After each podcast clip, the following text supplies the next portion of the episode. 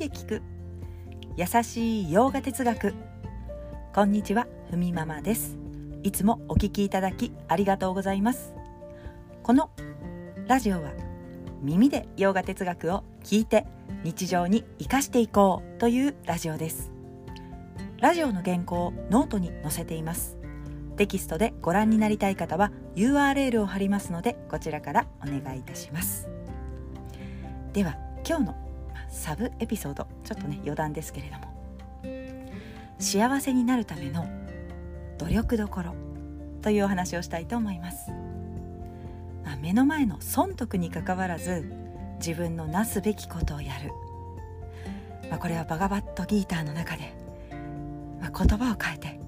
伝えられてきましたけれども、まあ、揺るがない決意をして努力を惜しまない、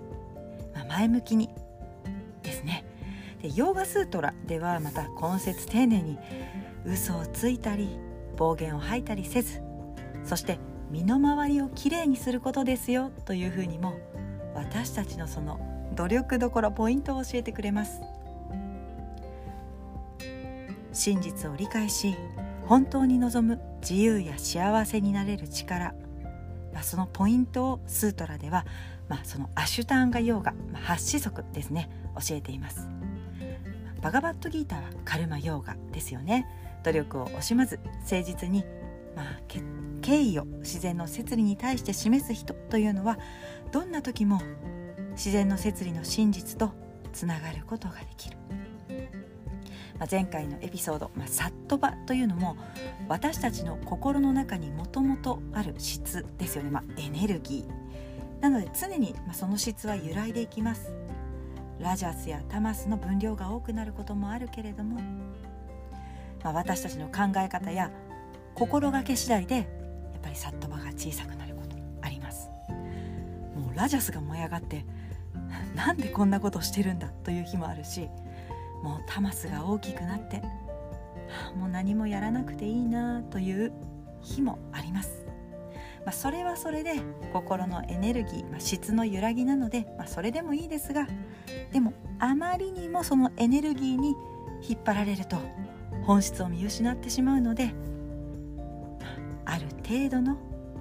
努力は必要ですよということです。なので今日のテーマにここから入っていきます。バガバットギーター9章努力を重ねていくというテーマでお話ししたいと思います、謙虚で誠実に諦めず真実を知ろうとする態度が大事ですよとギーターは言います。そうすれば、ま、人生で迷うことはありませんと。真実を知ろうとする、まあ、真実というのはバガバットギーターで自然の摂理、まあ、イーシュバラとも言いますがまあ、世界をこう運んでいく運行する力ですよね。それは広くどこにも浸透していますと。それを九章を通して、まあ、伝えていますがもちろん私たちの中にもその自然の摂理イーシュバラは広がっている、まあ、そういう自分以外の大いなる力があるということなんですが、まあ、というとねちょっと雲の上の誰かが ひげを生やした誰かが「あいつは気に食わんから」と言ってねこう指示をしてしまっている、まあ、それはちょっとそんなことはないっていうことなんですよね。そういうことはまずないと。またそれを知ったからってイーシュバラと私たちは一緒だとそれを知ったからって私は神と一緒よとね、まあ、そういうことを言ったりする人これっていうのもちょっと違いますよと。あくまで本当の意味で世界を大いなる存在とのつながりを見ている人というのは、ものすごく謙虚なんですとギータも言っています。まあ、自分の持ち物、まあ、この体も含めて現れている現象というのは、まあ、何一つ、まあ、自分のものではなく借り物ですね、まあ、全て自分の力というよりはそこにはイーシュバラの力摂理の力に後押しされながら自分という役をやっているわけです、まあ、それぞれにそういう役割があって、まあ、当然おごることなく謙虚で誠実にイーシュバラから与えられたものを引き受けてそしてそれに対して返していく。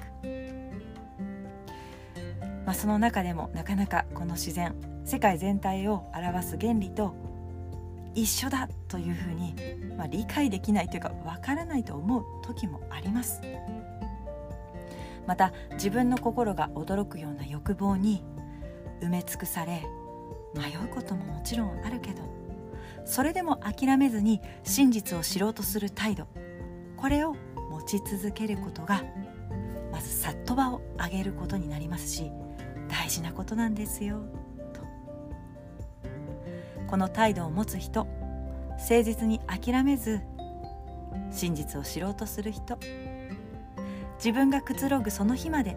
自分が自分であることに心から納得できることがもっと増えていくように自分への理解を深めようとする人は自分と世界のつながりを